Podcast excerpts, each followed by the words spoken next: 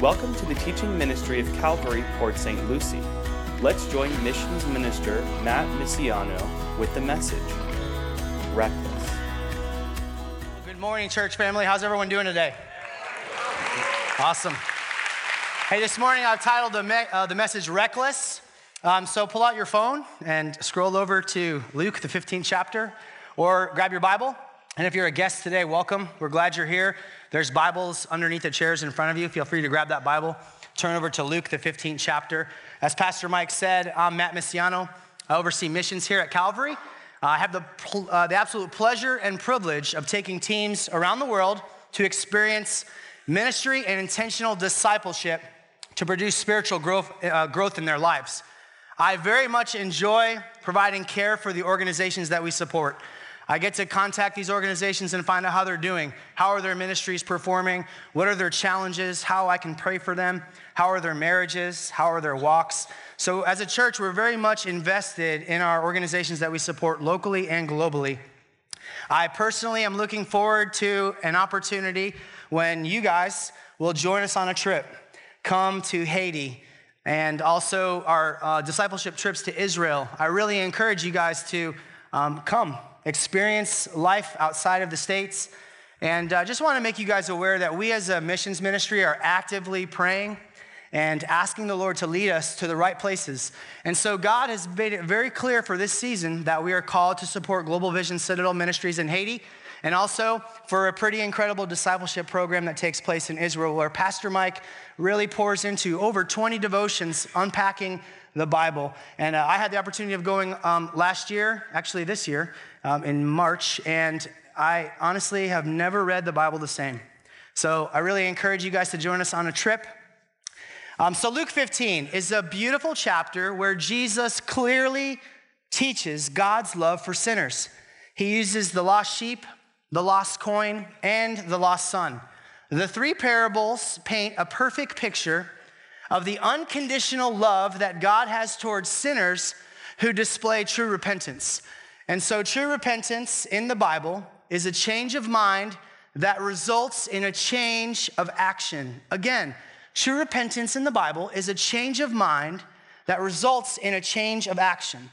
Now, in Acts, the 26th chapter, verse 20 tells us, but declared first to those in Damascus, then in Jerusalem, and all throughout the region of Judea and also to the Gentiles that they should repent and turn to God, performing deeds in keeping with their repentance. Again, true repentance in the Bible is a change of mind that results in a change of action.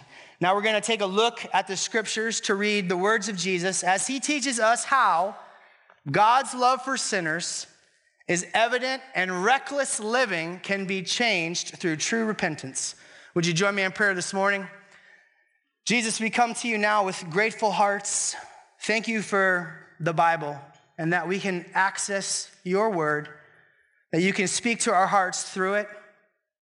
Thank you for the parable of the prodigal son. Thank you for the truth about true repentance, that we can come to you, we can confess the error of our ways, we can invite you into our hearts, and our lives will be transformed. And so, God, anyone in this place today who doesn't know you, who hasn't made the decision to accept you. God, I pray that this would be that day. For those of you who may be living prodigally, they may be far from you, God, I pray for those people as well. I pray that they would come back to you today. And Lord, for those that are walking with you fervently, I pray that you would just speak to their hearts today and that they would leave here with something to share with someone else. And God, I just ask now that I would get out of your way and that your Holy Spirit would have his way. And it's in Jesus' precious name we pray. Amen. And so the first two parables um, in this chapter, in chapter 15 of Luke, we see Jesus teaching in a crowd full of Pharisees, scribes, tax collectors, sinners. We see Jesus actively involved in communicating to the multitude of people. And I love this picture of Jesus, a friend of sinners like me, a friend of sinners like us. That Jesus was very uh, boisterous in public. People saw it, didn't matter who they were. The first parable, like the song says, how far will the shepherd go for the one? Well, simple. He'll leave the 99. Not only does he leave the 99, but when he finds the one, he puts the one on his shoulders and carries it. What a beautiful picture What a beautiful picture of the shepherd. And not only does he carry the lost sheep, but he's rejoicing. He's so excited. And then the second parable, it teaches us when the woman loses her coin that she searches and she searches and she searches. And when she finds the coin, she's filled with joy and she shares that joy with everyone. These parables clearly teach us how God actively seeks out the lost.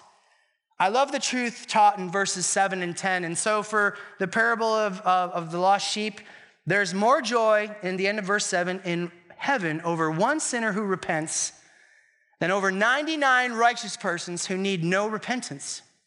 In the end of verse 10, Jesus says, There is joy before the angels of God over one sinner who repents. There's joy over one sinner who repents. You see, the parables aren't about sheep and coins. The parables are about people. God is very much interested in people. And so the prodigal son um, is the parable that resonates the most with me, and I'll share my story with you. Um, sometimes we have this desire to do what we want to do. The desire to want can have a variety of outcomes, and if you and I are not careful, we can significantly hurt ourselves or those who are closest to us. If you open up uh, to your Bible, again, Luke 15, verse 11 and 12, Jesus said, There was a man who had two sons, and the younger of them said to his father, Father, give me the share of property that is coming to me. And he divided his property between them. Right here we start. Give me the portions of my goods. During this time, it was not common to grant the inheritance before death. You see, the prodigal son wanted his independence and his inheritance. You know, the younger son asked for a special exception. So here's my question What do you think motivated him? It was greed, foolishness. He wanted something before it was his time to have it. You see, but the father granted the request. You see the clear illustration of God's love? God allowed the rebellion and respected the human will. The father knew the request was foolish and greedy, yet he still allowed him to go. Take a quick self assessment, church family, in your hearts right now. Is there anything in your life that God is respecting your will on that may not be good for you? Anything in your life that because of free will you're doing that in the end can hurt you. Verse 13 Not many days later, the younger son gathered all he had and took a journey into a far country, and there he squandered his property in reckless living. You see, he wanted to be independent of the father, and he lived recklessly. By definition, reckless without thinking or caring about the consequences of an action Proverbs 21:5 tells us the plans of the diligent certainly leads to profit, but anyone who is reckless certainly becomes poor. Some synonyms to reckless we have careless, thoughtless, hasty, impulsive, irresponsible, and unwise. Speaking of unwise, I've heard a wise man tell us that the greatest tool for interpreting the Bible is the Bible. And I know Pastor Mike shares that. So, reckless living, what, what did he do? So I look over to verse 30, and the older brother is frustrated, tells the father he lost all of his inheritance on prostitutes.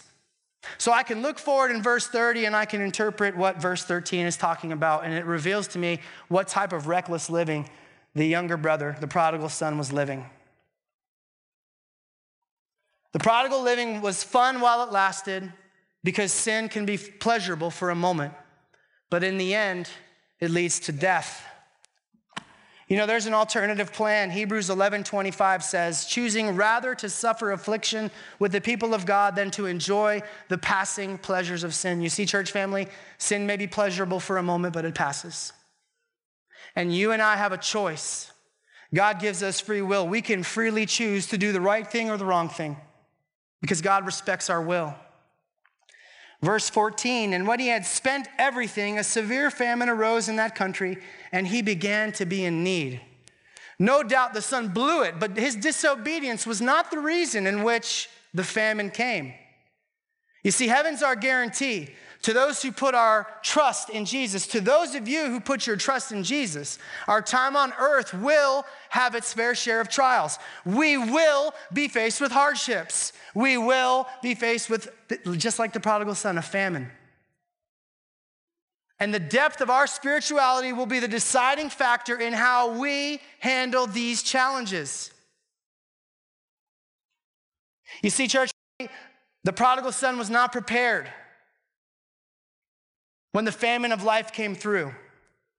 Are you? Are you prepared for life's hardships?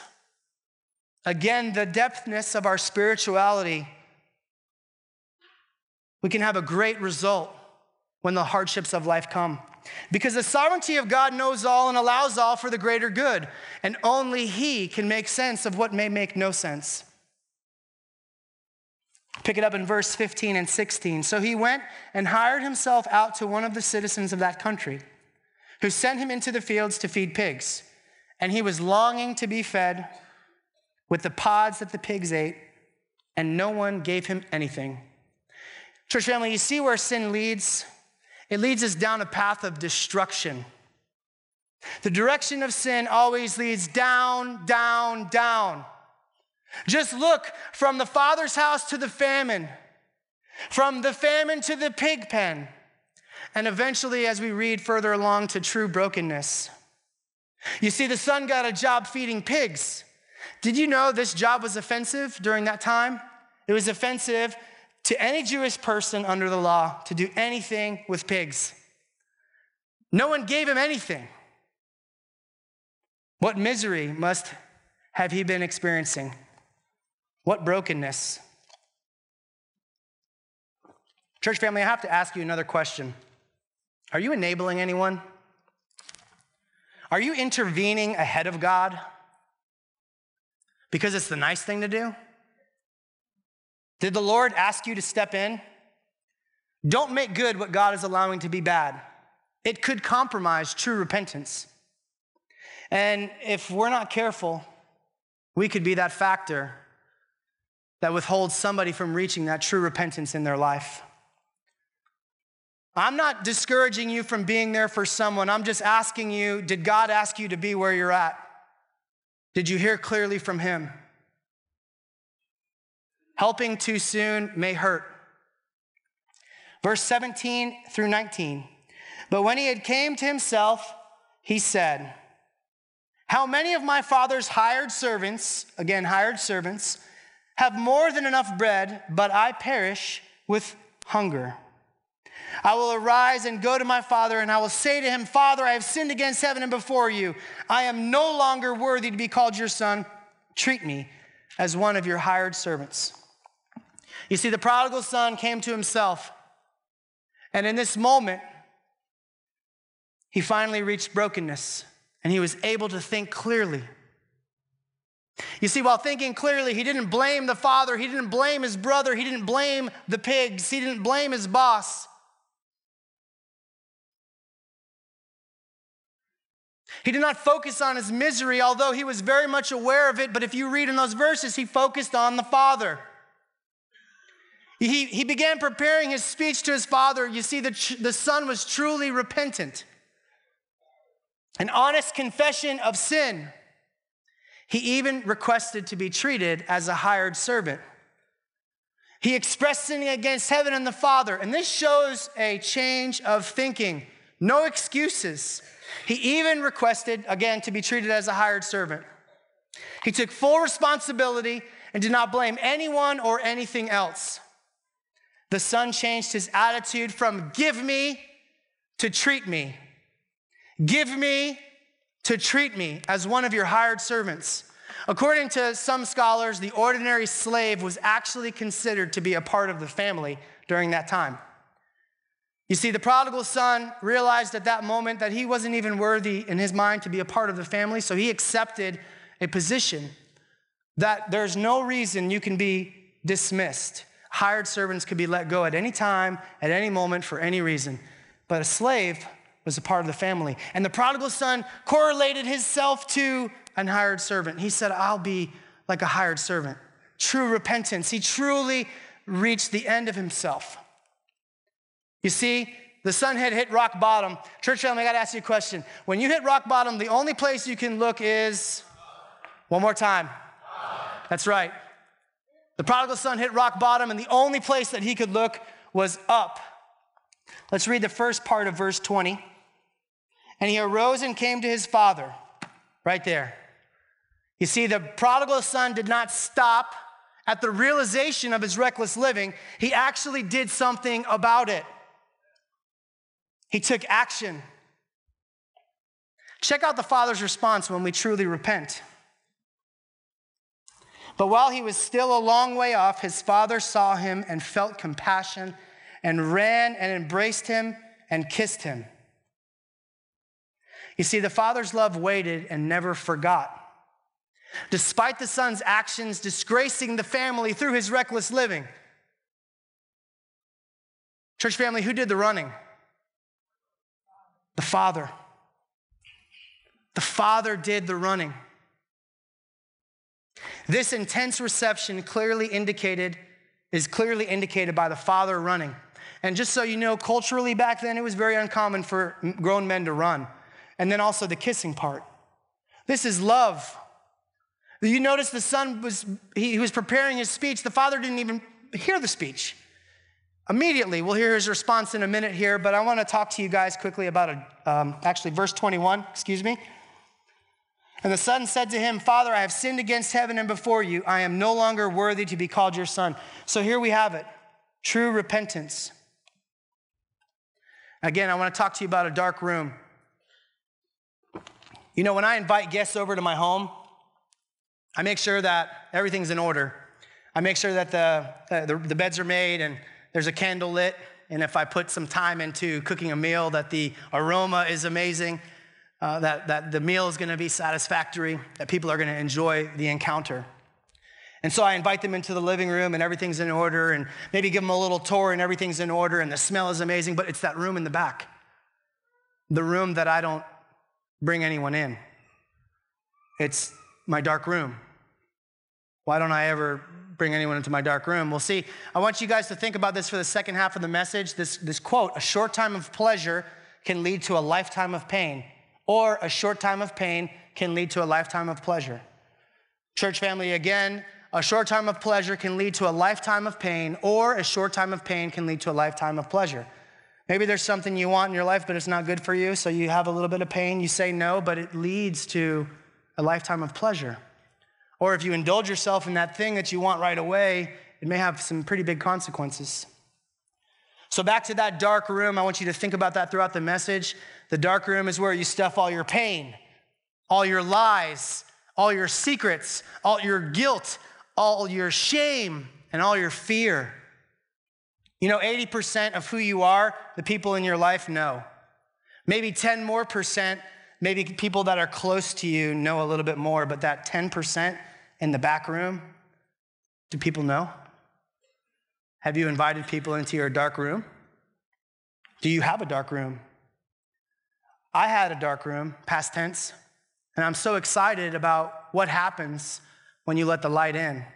And so I'm going to share my testimony with you guys this morning, and um, I'm, I'm glad to. So I was born into a broken home. My biological father left because he didn't want to be a dad.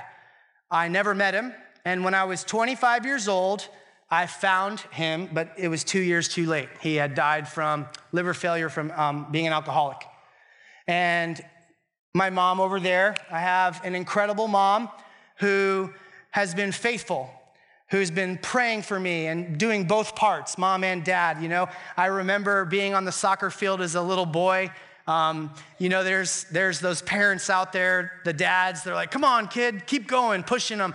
Um, but my mom, she would be, don't hurt my son. Every time I scrape a knee, she'd run and grab, make sure I wouldn't cry, bringing me tissues. So it was a little bit embarrassing, but you know what? Praise God for faithful mothers. Amen. So, my mom is a prayer warrior. Pastor Mike talked about it. They were praying for me while I was far from the Lord. Um, I was eight years old the first time that I was sexually abused. I was sexually abused by a male and a female at two separate occasions outside of my immediate family. These are things that you go through, the, the things that at least that I went through. And at the age of eight, you should be coloring. You should be playing Imagination Station. You should be playing with Play Doh or Legos, not doing what I had been through. And so I wrestled with this idea of this good feeling, but also this this isn't right.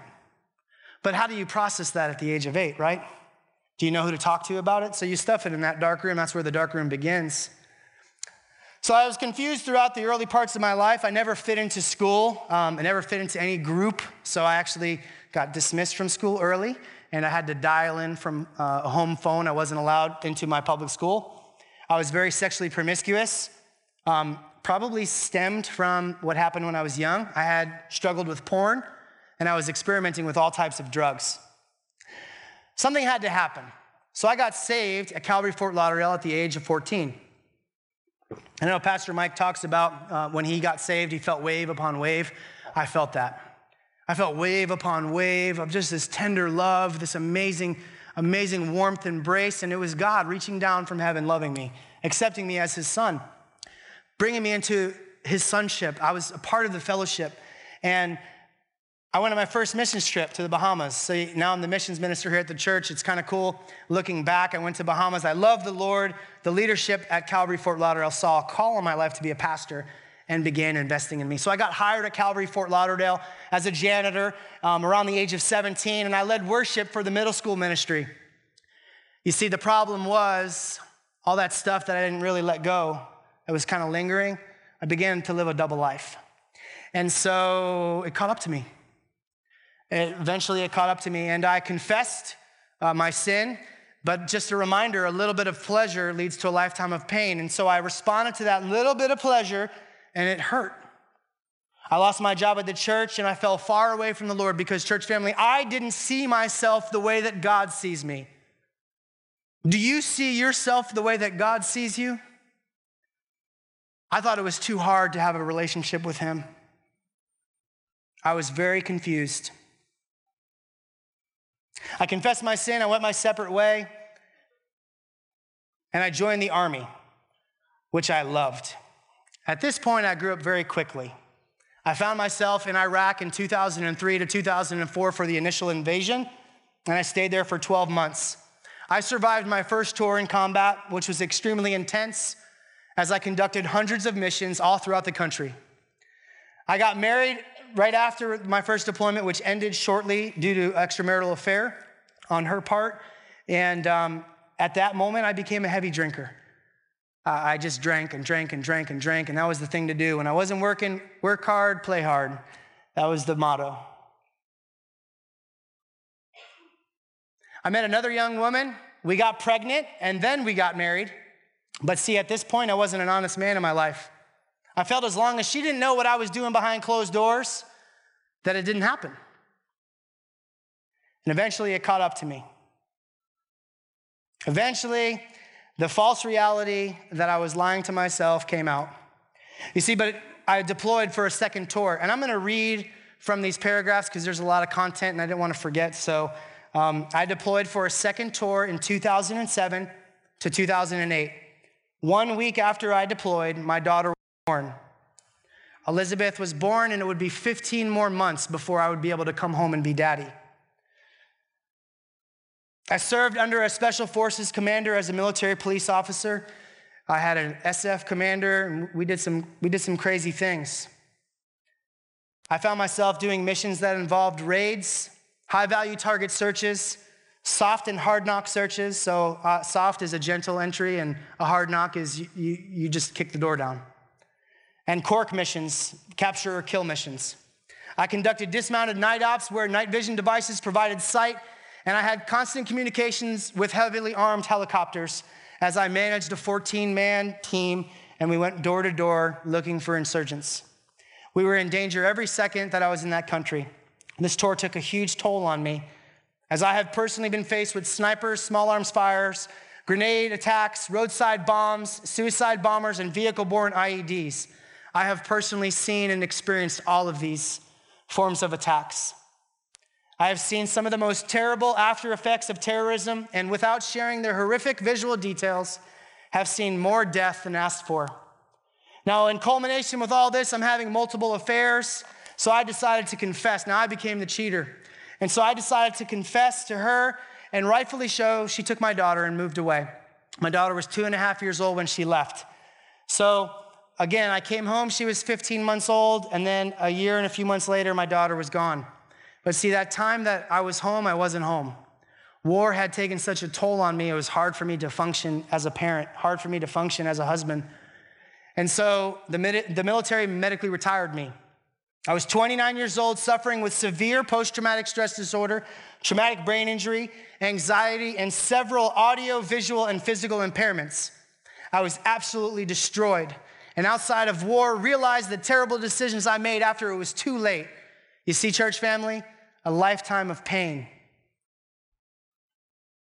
In March of 2011, I got out of the military and I went to Calvary Port St. Lucie. And for those of you that know Pastor Teddy, I stayed up all night taking ecstasy. And so I showed up to Calvary Port St. Lucie on Peacock, and I said, Pastor Teddy, I'm coming down off ecstasy. And he, he said, well, he could tell by the size of my pupils. And he brought me into um, his office, and I, and I told him, I said, Pastor Teddy, I know the truth. I don't want to live this way. And he said, You got to make a choice. I was so mad at him because I wanted him to fix me. I was so discouraged because I wanted him to make all my problems go away. But he gave me the best counsel that day. He said, You got to make a choice. You got to choose God. And at that moment, I wasn't ready. I became heavily addicted to all my medication that the VA was mailing to my mailbox. I was drunk every day by noon, and I was under the influence of marijuana all day to avoid anything war related and all of my failures. Not to mention, my heavily, uh, I was heavily addicted to porn at this point. You see, my life was slowly fading away. Can you believe that up until September 2013, I couldn't be around people? I had no joy, I didn't smile. PTSD had such a grip on me. And so, in the culmination of all this, September of 2013, me and my buddy go to this rave called Tomorrow World in Georgia. We're up uh, for four days on MDMA, and um, praise God, I survived. So, it's the fourth day no sleep. I got drugs in my pocket. We're leaving, and we were selected for a random vehicle search. I see 40 federal law enforcement officers. I was a police officer in the Army. I was going to jail. I knew that my life was over, just down, down, down, down. But then the guy looks at me and says, Hey, we're just kidding. That moment right there, God got a hold of my heart. Right there at that second, the car ride home, I finally reached the end of myself, truly broken and truly repentant. How would God respond to me? First, let's see how the Father responded to the Son in verse 22. But the Father said, uh, verse 22 and 23, I'm sorry, verse 22 through 24. But the Father said to his servants, Bring quickly the best robe and put it on him, and put a ring on his hand, and shoes on his feet, and bring the fatted calf and kill it and let us eat and celebrate. For this my son was dead and is alive again. He was lost and is found. And they began to celebrate. Church family, the robe was reserved for the guest of honor. The ring was a symbol of authority. The shoes were not usually for slaves and therefore signified his full restoration to sonship. And the fattened calf, this was reserved for only the most special occasions, a sacrifice or a feast of great celebration. Robe, ring, shoes, fattened calf were not necessities, but the Father did it to show love and to honor the Son. You see, the Son came back with his prepared speech, but it's like the Father didn't even hear it. He prepared his repentant speech, but the Father was so overwhelmed to see his Son. And he gives him all this. The Father did much more than merely meet the Son's needs. They were celebrating. The son came back from the dead. How did the father respond to me? Well, the 12 hour car ride home, I did a lot of thinking. A lot of thinking. And so I decided to come to church. Saturday, October 5th of 2013. And what I just shared with all of you, I shared with Pastor Mike after a Saturday night service. I rededicated my life to Jesus. and I had no idea what He had in store for me. God immediately, imme- immediately took away all of my addictions. I stand before you by God's grace, drug free since September 2013. We give God the glory for that. Amen. I now stand, and I mean stand on top of post traumatic stress disorder. It controlled me, but now I control it by the strength that can only come from God. Amen. I, I have joy. I have joy. I was so miserable. I have joy. I have hope. Amen. Amen. Praise God. You see, church family, even when the storms of life come, even when the famines come, even when the hardship happens, guess what? We have all we need in Jesus. We have direct access to that. Praise God. Check this out. My daughter moved to Florida. She moved back. Her mother took her to Colorado, and I began raising her through over the summer. She would go back and forth. And this is so hard. God brought her here two years ago. Her mom got a job at a local company. We have a great friendship, and I went from seeing my daughter um, every summer and every other Christmas to six days a week. I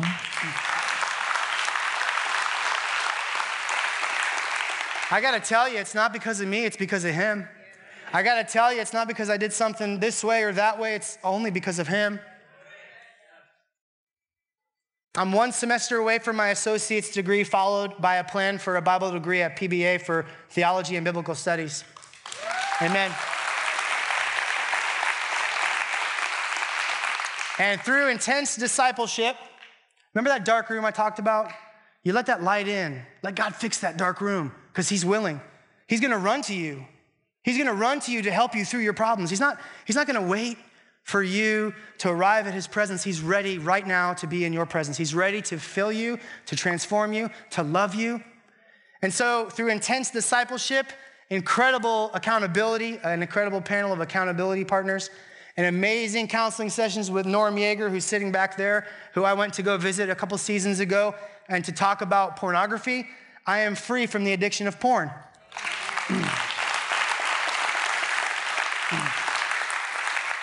church, church family, I did not expect a robe, a ring, shoes, and a fattened calf. But man, did God show up in an amazing way. Now I live my life all for the Lord. Everything is all for the Lord. Amen. Church family, this is my favorite room to share because it's not a dark room anymore. It's an illuminated room. Those wounds are scars. Scars are testimony of the greatest piece of history, his story, and what God can do and what only God can do. So, I want to talk to you quickly about the car ride. Join a life group. If you don't have a life group, join a life group. By God's grace, He utilized a life group, a panel of brothers to love me back to health. Let me tell you something when I'm driving in my car, I see the big front windshield.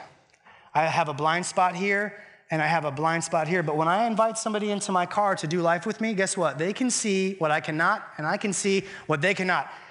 Number two, you put somebody in the back seat on the left, they can see out the left side of the car. Invite somebody onto the other seat, they can see out the right side of the car, and you can see everything. You can work through life together. You have to invite people in your life that God can use to help you get through whatever it is that you're going through. Now, notice this the rearview mirror is so tiny, it's so small. And you see, my dark room, which is now illuminated, is in the rearview mirror. If I fixate myself on everything that I did wrong for the rest of my life, I will miss out on the front windshield of life. And because God has made it so, you and I can be all that God has called us to be if we get into His presence. Invite people into the car life ride of your life. Invite people into the car ride of your life. Join a life group. My life group learned about me. I learned about them. We helped each other out. They saw my blind spots. I saw them their blind spots, and we call each other out. And let me tell you something, church family. Because of God, because of integrity, because of transparency, I stand before you today able to communicate because of only God. And God can do this for you as well. He can change your life. It's by grace alone, through faith alone, in Christ alone. And so here's the question Are you far from God today? Do you want to give your life to Jesus? I'm not going to call you up here. I'm just going to ask you to stand. Number one, if you want to give your life to Jesus, take a stand. Or number two, if you're far from, amen, if you're far from the Lord, amen. If you're, if you're far from the Lord and you want to come back, if you're like me, a prodigal, and you think, oh God, you just don't want me. Everything that I've done wrong, all the things that I did, oh man, I, I understand. But God welcomed me back. So if you're far from the Lord and you're a prodigal and you want to come back to Jesus today, take a stand. Two categories if you've never accepted Christ or if you want to come back to Jesus, take a stand. So Charles Spurgeon said this while you're thinking, Amen. Praise God. Let's give him a praise God.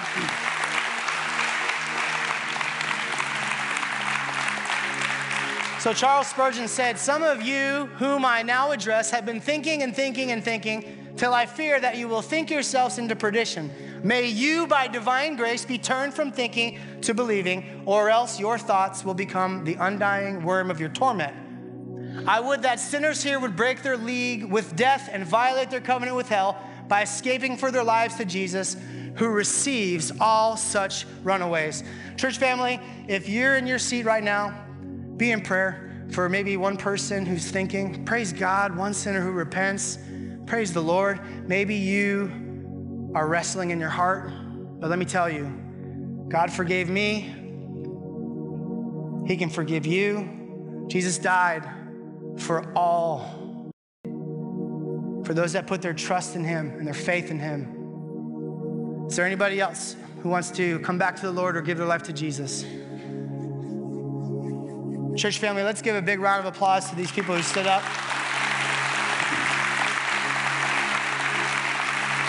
Amen. So, so here's what's going to happen. You could, you could take a seat. So we're just going to pray for the three of you who stood up. You guys just pray in your hearts. It's not a poem. It's not a fancy, has to be said this way, but it's your heart. It's your heart. True repentance is the change of mind that results in a change of action. Your heart.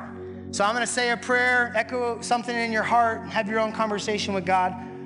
Jesus, Thank you that today is the day of salvation, that I can come back to you, that I can give my life to you. Jesus, that you died, you were crucified for me. And three days later, you rose again. And right now, you're seated at the right hand of a Father. Father, I pray for these three people who stood up today. I pray that they would find a life group and people to do life with. God, that they would be transformed and challenged to change. And I pray, Lord, as you hear their heart, that you would let them know, Lord, that you're with them. Thank you for those who chose to follow you today, and it's in Jesus' name we pray. Amen. Appreciate it. Amen. Praise the Lord, huh?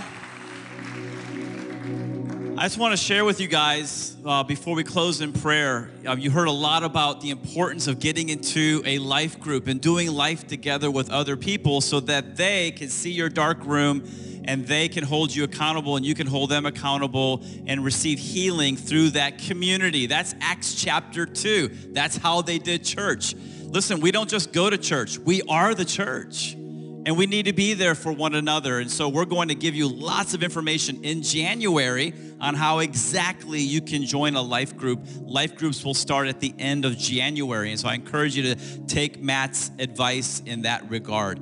Um, if you did come back to the Lord or come to the Lord, whether you stood or not, um, I'm going to ask the prayer partners to come forward. But um, a, after I close in prayer, um, as everyone's leaving, if you gave your life to the Lord or came back to the Lord, just come forward and we want to give you a free study Bible to help you in your walk with the Lord. God changes lives. I, I tell you, Christianity is not a fairy tale, it's a fact, and it's what we need. You know, there's evidences that Jesus Christ and his way is the only way. It's the evidence of fulfilled prophecy that we talked about last week. You cannot explain that away. It's a supernatural miracle uh, from God. Hundreds of prophecies fulfilled literally in history. That means the Word of God is God's Word. It's not just a book, a religious book. It's God's Word to us. That's evidence one. Evidence two is the empty grave.